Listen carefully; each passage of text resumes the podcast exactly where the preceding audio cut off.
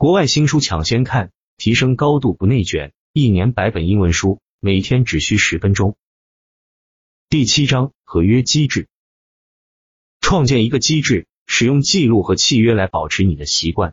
无论你是想写日记还是想戒烟，管理自己的行为都是很困难的。值得庆幸的是，有一些简单的措施可以帮助你。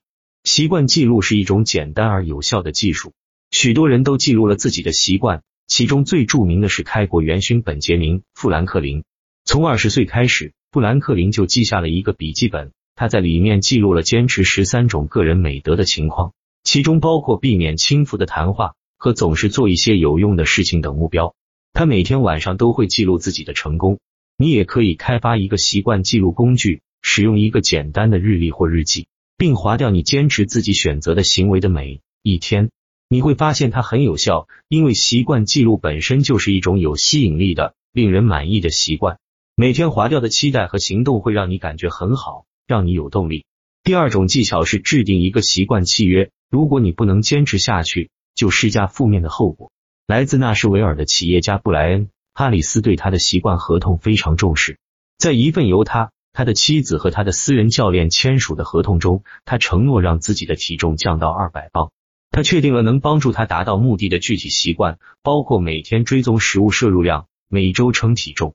然后他设置了不做这些事情的惩罚措施。如果他没有追踪食物摄入量，他就得向教练支付一百美元；如果他没能称出自己的体重，他就会欠妻子一个人情。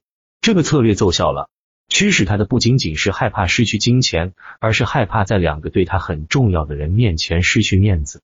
人类是社会性的动物。我们关心周围人的意见，所以只要知道有人在看着你，就能成为成功的强大动力。那么，为什么不给自己设定一个习惯契约呢？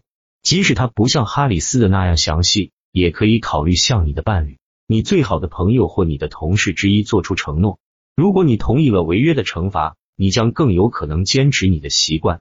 而正如我们所看到的，坚持一个积极的习惯，无论多么小，都是成就人生大事的必经之路。